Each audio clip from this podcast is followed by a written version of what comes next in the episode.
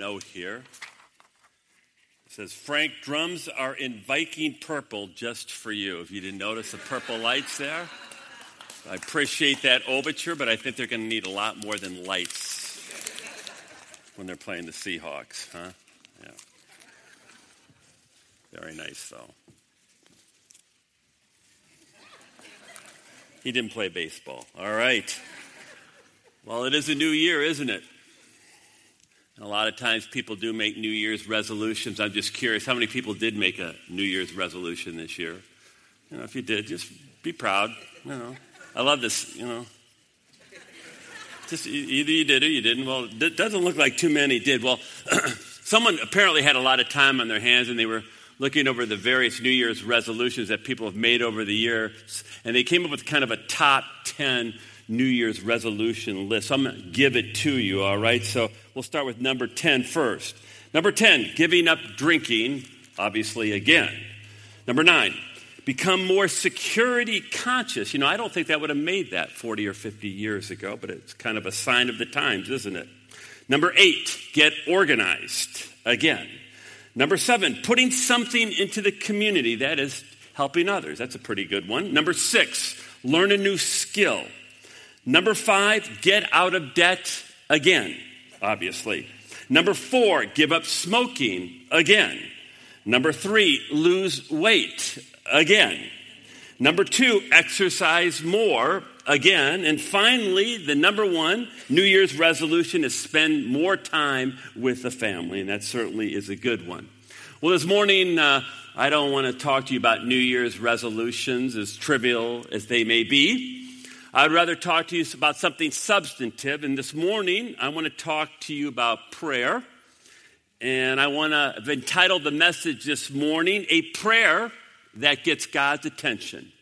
A prayer that gets God's attention. Father, I thank you for the people just coming out. I know it would have been easy to stay in on a, on a rainy, kind of coldish day. And so I thank you for each person that you have brought here. I pray more than anything else so that they experience your welcome. Because I believe anyone that's here came because you drew them here. And Lord, we've come not for a man or even for singing, as awesome as that is, and I certainly appreciate the worship team. We've come because we want to meet you. We want to meet the living God. So Holy Spirit, you are welcome this morning. And I would ask that you would fill me from the soles of my feet to the crown of my head. And truly, I would speak your word. I, I believe this is a word for believers this morning, a word that we all need to hear this morning, especially in the times that we're finding ourselves in. And so I just ask now, and I just praise you for what I believe is the fruit that's going to be born from your word this morning. And I just thank you in Jesus' precious name. Amen. So what do you pray for? You know, when it comes to prayer, a lot of people are kind of confused because they're really not sure what they should be praying for. I mean, what prayer really does grab? What prayer really does get God's attention? You ever thought about that? Several months ago, I said, you know, if you read Paul's letters, his epistles, you will see what I call anointed prayers. We see prayers that the Apostle Paul actually prayed. So if they're in the Scripture, they got to be mighty good prayers, don't you think? In fact, we saw one of those prayers in Ephesians in chapter one. And if you missed that message, you can go to the website now and you can either, you click on sermons, you can either see the video or even the podcast. And I thank you for all the work that goes into doing that. So please take advantage of that. Uh, this morning now, as we move on to the end of Ephesians chapter three, we are going to see another anointed prayer of the Apostle Paul. So without further ado, Skip, can you just put up the scriptures that we're going to look at a little more in depth? Starting Ephesians three, chapter four, uh, verse fourteen, when I think of all of this, I fall to my knees and pray to the Father, the creator of everything in heaven and on earth. I pray from his glorious, unlimited resources, he will empower you with inner strength through his Holy Spirit. Then Christ will make his home in your hearts as you trust in him. Your roots will grow deep down into God's love and keep you strong And may you have the power to understand, as all God's people should, how wide, how long, how high, and how deep his love is. May you experience the love of Christ, though it is too great to fully understand. Then you will be made complete with all the fullness of life and power that comes from God. Now all glory to God, who is able through his mighty power at work within us to accomplish infinitely more than we might ask or think. Glory to him in the church and in Christ Jesus through all generations forever and ever. Amen. Quite a prayer, don't you think? Now, I want to break that down, but you know what causes that prayer for Paul is what previously he wrote, what the Holy Spirit was revealing to him. And what the Holy Spirit was revealing to him was the incredible, awesome scope of the plan of God. All of a sudden, Paul was able to see beginning to end. And not only that, he understood and began to understand the incredible grace that God has shown, especially and in particular to the believer. And after that, he writes, here is the first prayer he has for us. It's all encompassed. Notice what he says here in verse fourteen. He says, may you, the believer, be empowered with inner strength through the Holy Spirit. You know, have you ever wondered what distinguishes Christianity from all of the other religions of the world and all of the humanistic philosophies? There are two things in particular. The first is grace. The religions of the world know nothing about grace. They are works-oriented. You earn your salvation. All humanistic philosophies are human effort-based. Power of positive thinking, discipline, knowledge, and, and, and putting these things and applying these things. And the more you apply them, then you will achieve self-actualization. The second thing that distinguishes Christianity from all of the other religions of the world and humanistic philosophies is the concept of power. You know, one of the great misnomers that we have as human beings is that we have the power to change in and of ourselves. Christianity says, ding, thanks for playing. No, you don't. Christianity, in fact, says you have four things going against you. You know what those four things are? Please hear these four things because it's extremely important. The first thing going against you are your genes. You have certain genes, and sorry, you were just born with those genes.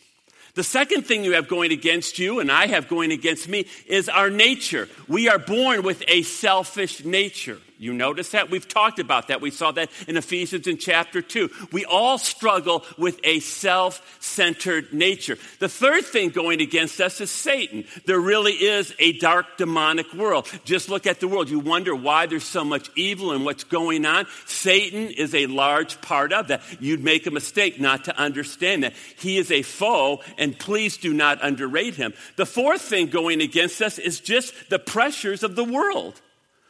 The pressures of our environment, they put huge pressure on us to conform. And no matter how, you know, strong you think your mind is or willpower or whatnot, they cannot stand up these four things. Christianity says flat out that you need power to change. I need power to change. So let's talk about patience just for a moment. Skip, can you put up the picture? Love that picture. Let's just take a quick survey here. How many here just struggle with patience? Just, just raise your hands. I, I, I would say most of us would say, you know, that we struggle with patience. Someone has said, patience is the key which solves all problems. Now, I, I don't think that's true, but I do think patience can certainly solve a lot of problems. Question, how do you get patience? How does a person really get patience? You know, it's a true story. There was a, a woman, she was with her young daughter, young girl, probably two or three, and they, they were in a grocery store uh, doing some grocery shopping, and a man was observing them. The, the woman had the cart. She had her daughter in the cart. And at one point, uh, the little girl, I guess they were where the cookies were, and she said, Mama, I want some cookies. And the mother said, no. And the little girl began to cry, and the mother said, Now, now, Mary, now, now, Mary, just, just, just be patient, just be patient. We're halfway there, we're halfway done. And then they, you know, went a couple aisles later, they got to the candy aisle, and the little girl said, "Mama, I want some candy." And again, the mother said no. At this, the little girl began screaming, and again, the mother said, no, no, Mary, just be patient, just be patient. We just got two aisles to go, and then we're going to be done. And then they finally got to the checkout line, and the little girl saw some gum, and she said, "Mama, I'd like some gum. I want some gum." And again, the mother said no. And now the girl, just, the little girl just let loose, and apparently she had some lungs on her, okay? And, and, the, and, and the mother said, no, no, Mary, just be patient. In five minutes, in five minutes, we're going to be through the checkout line. Then we can go home, and we can take a nice long nap. And so they finally got out into the parking lot, and the man followed them out into the parking lot, and he complimented the mother, and he said, "What incredible patience you had with your with, with, with your little daughter, Mary. It was just incredible." And the mother looked shocked. She said, "No, no, no. My name is Mary. My daughter's name is Laura." And, you know, we get a laugh at because we've all done self-talk, haven't we? But is self-talk really going to get you where you want to go? Is it really going to get you patience? Let me just give you a little inside information about how I attempt to get patience. And the key is this, it's grace. I need to flow in the grace of God. You need to flow in the grace of God. Does anyone here know who or what grace personified is? It's actually in the text. We saw it in verse sixteen. If Skip can get it up there. Grace personified is the Holy Spirit. The Holy Spirit is the embodiment of grace. So when I find myself in a situation where I requires grace, I don't start talking to myself. I just say, now, Frank, you need to be patient. Frank, you, you need not to rip this person's head off. Breathe in. Breathe out. Count back from one hundred, one hundred ninety-nine, ninety-eight. See, I don't do that. It may work temporarily, but it's not going to get me where I want. Do you know what I do? I just stop myself. I say, Holy Spirit, I need patience. I need you to empower me now. I need you to release patience. I need to be able to love this person as Jesus would love this person. That's what I say. I just stop myself and just pray. And all of a sudden, the Spirit of God will begin to take over me, and I have a God sighting. I have a God sighting. You know, I've said it before, and I'm going to tell you again. The Christian life is not difficult. The Christian life is impossible. It is a supernatural life. And the Apostle Paul writes this in Galatians chapter five and verses twenty-two and twenty-three. He writes this. I don't know if Skip, you got that? Watch this. But the Holy Spirit produces this kind of fruit in our lives. Love, joy, peace, patience, kindness, goodness, gentleness, faithfulness or faith, and self-control. There is no law against these things, meaning you can do them to your heart's content. Now, please notice, am I producing the fruit of the Spirit? Can I do it through self-effort? Can I do it through self-will? No, who's producing it? It's the Holy Spirit producing it. That's what it means to live in grace. To live in the grace of God is to live in the power of the Holy Spirit. Please hear me. To live in the grace of God is to be able to tap in to the Holy Spirit and the power of God, and you really begin to change. And I'm just, I'm just telling you, I'm really beginning to learn to do this and practice. It is fantastic. It is fantastic when you can begin to tap into that supernatural power and you really begin to see changes in your life. And you know what? It creates a real humility in you. When you finally grab, I, I can't love Susan the way I should love her. Joy just isn't within me, or peace, or patience, or kindness, any of those things. I can't do it, and I know I can't do it. So how could I be proud? How could I be proud? How could you be proud? It really, really, you know when someone's flowing in the Holy Spirit because they have tremendous humility. They know they're not doing it. And that's why I start every morning out this way. And I'm fifty-seven, and I'm just losing strength and power. And I said, Lord, I just can't do it today. I, I just cannot do this. I cannot act like Jesus. I cannot be like Jesus. I don't even want to be like Jesus today. Circumcise my heart. circumcise the laziness, the darkness, the selfishness in me. And I just ask, Holy Spirit, please fill me now. Fill me. Fill me from the soles of my feet to the crown of them. Release that love within me. Let me have the ability to be like Jesus and act like Jesus. And you know, all day long, I'm in prayer. You know, it says, Paul says, pray without ceasing. Pray without ceasing. Someone said, well, I can't do that. I, I got a job. I got a real job. I don't just work a half day on Sunday like you do. And I said, no, no, you're, you're not understanding.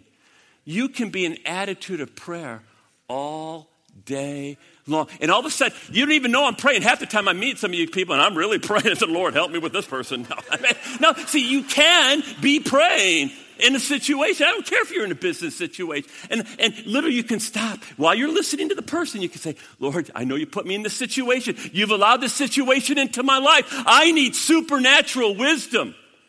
I need patience with this person because I want to squeeze my boss's neck.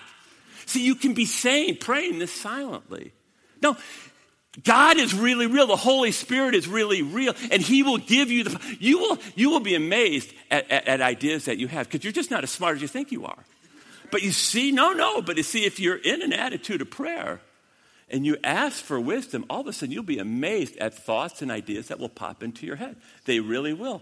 And this is what it means, by the way, to be living a supernatural life. It really is. And we all can do that. It is possible to live a supernatural life. So let's move on. Verse seventeen. Paul then says, then, that is the result of the Holy Spirit empowering you. So everything's based off the Holy Spirit empowering you. Now watch this. Then Christ will make his home in your heart because you trust, you have faith in him. I don't think any of us would say there's nothing more important as a believer than to have faith in Jesus Christ, right? I mean, without faith, you cannot please God. So faith is extremely important. The question is, where does faith really come from? And uh, the Apostle Peter certainly understood this. In Matthew chapter fourteen, we see a great story. Most of you are familiar with the story, Peter walking on the water. Skip can show the picture. But the context of the story is this. Is it, it's night, and the disciples are in the boat. A storm comes up on Lake Galilee, and they can be a whopper of a storm. And, I mean, waves are crashing over the boat. Remember this, at night, they're not hardly making any progress whatsoever to where they want to get to. It looks like the boat is going to capsize. And suddenly, the disciples see Jesus walking on the water. Now, that would get your attention, wouldn't it? It would get my attention. And Peter, you know, God bless his soul. He decides he wants to do some water walking, you know?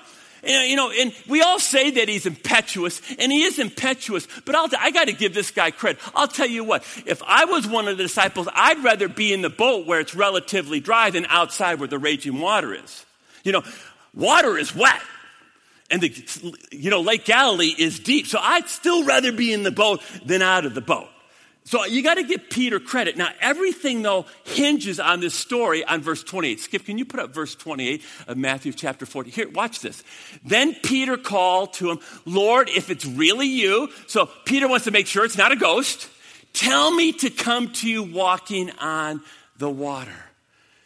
Peter first asked the Lord of the water if it's okay to do some water walking. He, Peter just go, I got great faith. I declare I can walk on the water. That's moronic. And we've got some people teaching that today, that you can just declare it and you can do it. No, that's stupidity. Peter first asked him. Now, we all know the story. Peter lumbers out of the boat. He begins to walk on the water. Things are going swimmingly. And then what happens? No pun intended. And all of a sudden, he sees a tsunami-like wave. And there's a tsunami-like wave, and there's a Lord. And Peter makes a split decision. He decides the tsunami-like wave has more power than Jesus does. And what happens to him? He begins to sink. Then Peter does something very bright. Do you remember what he did? He prayed. He prayed. Now, he prayed a very long, eloquent prayer, didn't he? Lord, help me! See, everybody thinks they got to be eloquent. They don't have to be. I mean, it's one of the shortest prayers in the Bible. And Jesus reaches that. No, and he picks him up out of the water. And please notice what Jesus says to him. Skip, do you have that? Look what Jesus says to him. You have so little faith, Jesus said. Why did you doubt me? The reason why Peter sinks is because he lost faith in Jesus' ability to, to keep him walking on the water. No question about it. And so many people then go, well, Peter's just a spiritual lightweight. No, no, no. Do you realize that Peter, when this occurred, did not have the Holy Spirit? Peter did not have the Holy Spirit empowering him. Look again at what Paul writes in verses sixteen and seventeen. Skip, can you put those up of Ephesians? Look what he says. I pray that from his glorious unlimited resources, he, the Holy Spirit, will empower you with inner strength through his Spirit. Then Christ will make his home in your hearts as you have faith or trusting in him. Where does real faith come from? It, it's, again, linked to the Holy Spirit. When the Holy Spirit is being released in your life, he will produce what? Love, joy, peace, patience, kindness, goodness, gentleness, faith, or faithfulness, self-control. Even there, do you know that there is a direct correlation when the Holy Spirit is being released in you and me? I will have incredible faith in Jesus and his word. I will have power and I will be able to begin to live it out, and so will you, and you'll begin to live victoriously. You will actually begin to able to live victoriously. You know, Paul writes this in Philippians chapter four and verse thirteen. He says this, for I can do everything through Christ who gives me strength. Now, what's he talking about here? Is, is Paul saying, you know, if I have enough faith in Jesus Christ, and if the Holy Spirit is just radiating through me, I can bench press three hundred pounds. Is that what he's saying? Or is he saying, is Paul saying, you know, if, if, if I have enough faith in Jesus Christ and the Spirit's radiating through me, I, I, I can, I can take any job I want and, and, and, you know, I, I, I'll raise to the presidency, or I can pick out any stock and, and it'll make me a million dollars. Is that what he's saying? See, context, context, context. The context here isn't that you can do any. The context is of Philippians four thirteen is that you and I can live an overcoming life like Jesus Christ. Do you see the difference? The context is I can do all things through Jesus Christ, is I can be an overcomer like him. Let me just give you a few examples. In Matthew in chapter six, it says, don't worry. Jesus says it. Read it for yourself. Don't worry. It is a sin to worry. You know, we treat it as a minor thing. Anybody here worry? No, but we don't realize. You say, why does God not want you to worry? Because I'll tell you why. Because it robs you of your life. You can't be fully in present in the moment. I challenge you to be fully in the present in the moment and be worrying. So you're meeting with somebody, they're talking to you, and you're worried about a problem at your work. How's that going to work out? It's not going to work out. It doesn't work out. Jesus says, don't worry. It, he, he means it. He doesn't just give a meaningless command. He really wants you and I to live successfully. He wants us to experience life. You cannot experience life and be in worry. It's possible not to worry. How about this one? In Matthew chapter six, Jesus says, forgive. No, Jesus says, forgive. Do you know the basis of having deep, intimate and good relationships is the ability to forgive? You know, that's why most marriages stink, basically, after four or five years. Do you know they've done studies on couples after seven years? The average couple no longer even kisses on the mouth anymore. You know why? Because that's where we hurt one another with our words. With our words. And, you know, it, it, it's tragic. And so, you know, It, it, it, we, we give ourselves away. We have all these marriage conferences. Have you ever noticed that there's all these marriage conferences? People are going, I've got to go to another marriage conference. They're reading marriage books. They even go to, to, to, to marriage-type classes. And don't get me wrong, they get really good information. But you know what? There's really very little change. Have you ever noticed that? I mean, they're changed, but it's superficial. It doesn't last very long. So I'm going to be transparent here, all right, for a moment. The transparency is this. I have been a Christian for thirty-six years. Of those, I've been a minister, a pastor for thirty-five years, or thirty years, and I've been married to my lovely wife, Susan, for thirty-five years. Now, you know, if if uh, and, and and and and and here's here's the transparency. Out of those years that I've been a pastor, I've gone to one marriage seminar. It wasn't bad. I've read two marriage books. Two marriage books. Now, if you if Susan were here, Susan's actually teaching, so it works out to my benefit. You have to run her down. Now, if Susan were here, and she would have asked, you know, to, to rate our marriage from zero to ten, zero being on life support, and ten being paradise, you know what, what, what number do you think Susan would give? No, she wouldn't give a ten. I wish she would. She would give an eight. She would give a solid eight, sometimes a nine. And I know what some of you are thinking. You're going, well, you're married to an angel because you're not, you know. And there's some truth to that. There's some truth to that. But how can you have a good marriage? I, see, I suggest to you the problem isn't information. Have you ever noticed Ephesians chapter five? Anybody read Ephesians chapter five? You're, you, you've gotten ahead. Ephesians chapter five, you know what it's called? It's called the relationship chapter. And they they they, they kind of give job descriptions. So the job description for a husband is given there. Skip, can you put up the job description for a husband, okay, in a marriage? Here it is. For husband, this is it. This is this is your total job description. For husband, this means love your wives just as Christ loved the church. Susan likes to say, you know what that means, Frank? Because she always interprets the Bible for me. She goes, it means that you're to cherish me. Cherish me. And that she's really not wrong on that. What it means is, is that as Christ gave himself for the church, I'm to give myself for my wife. I'm to pour into her. I'm to do everything within my power to make her all that God intended her to be. Now, you think any woman would find a problem with that? Really pouring into your wife, saying you're the most important thing. You're the first thing I'm going to pour. You're more important than my job. You're more important than the kids. You're more important than success. You're the most important thing. You think a woman's going to have trouble with that?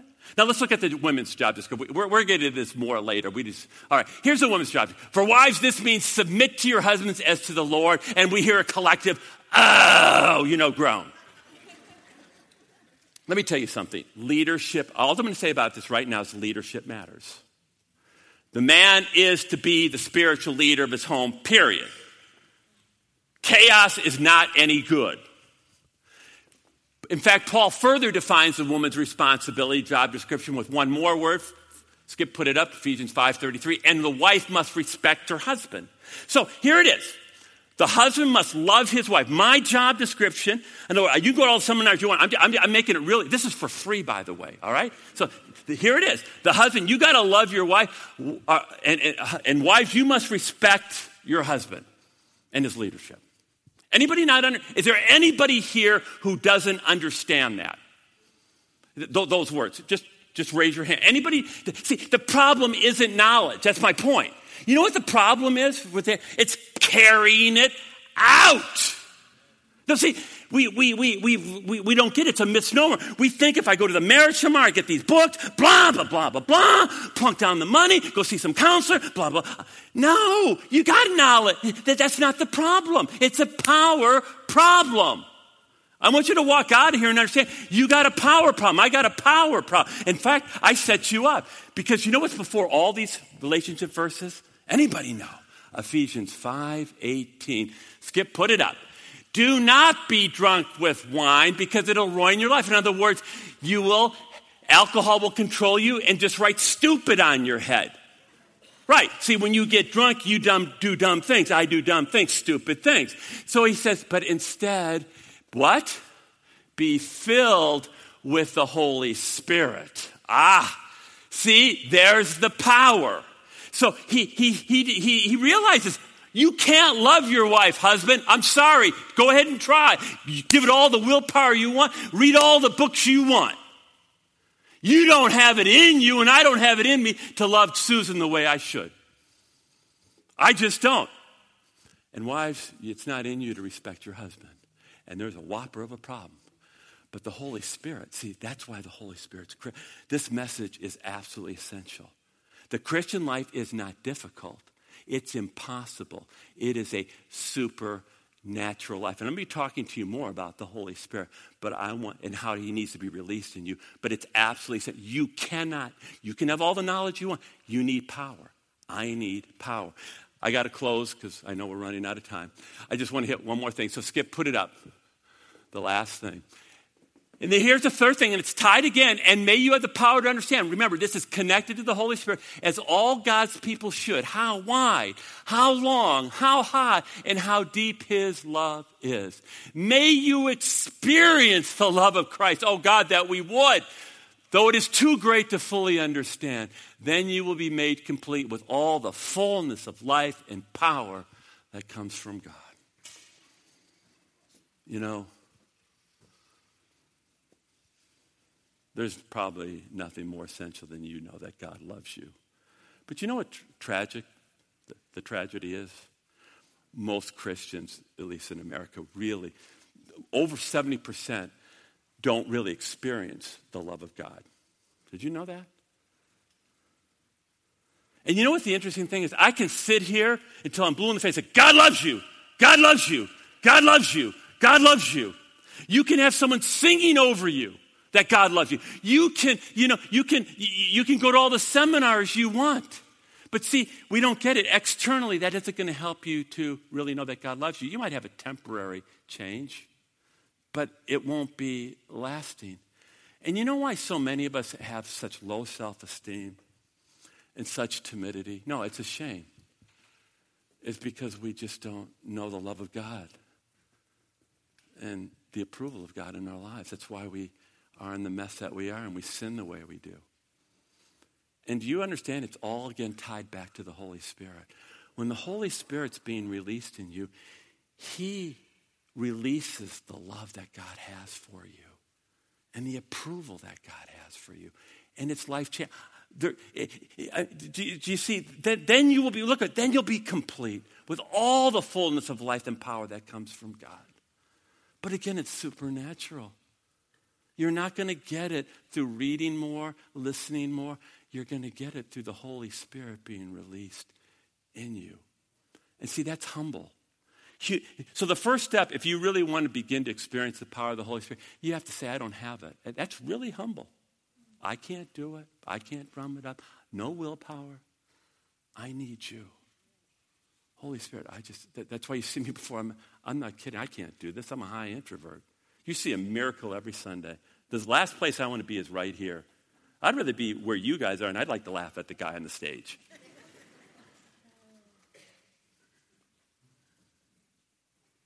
It is possible to live a supernatural life. I challenge you this afternoon. I'll tell you who's going to win. We'll make it real simple for you, okay? It'll be the Seahawks, and it'll be the Packers, all right? So now you don't have to watch the games. Really read and study these things, because if the Holy Spirit becomes strong, now you're going to begin to live a supernatural life. Oh, I pray for each one of us and myself. Oh, that the Holy Spirit would empower each one of us so that our faith in Jesus would be steeped in our hearts and his love would be shed abroad in our hearts. And then we would be overcomers like Jesus. Oh, Father, there's so much here. It's so hard to translate it with words. But Christianity never was an intellectual religion, ever. It's a religion. It's a faith that says what's really necessary is having a living God inside of us. The person of the Holy Spirit releasing his mighty power so that we can live in faith, experience love, and be overcomers. I pray that for myself. I pray that for my brothers and sisters. I pray if anyone doesn't know you right now, the first step is just to be extremely humble and say, Jesus, I need you. I know I've sinned. I know I am selfish. I have hurt so many people. And I know you died on the cross for my sins, and I'm humbling myself, and I know I need that, receiving of that forgiveness. Cleanse me. Adopt me. And then please give me your Holy Spirit. What an incredible gift the Holy Spirit is, that he be released in me. I ask for this in your precious name. Amen.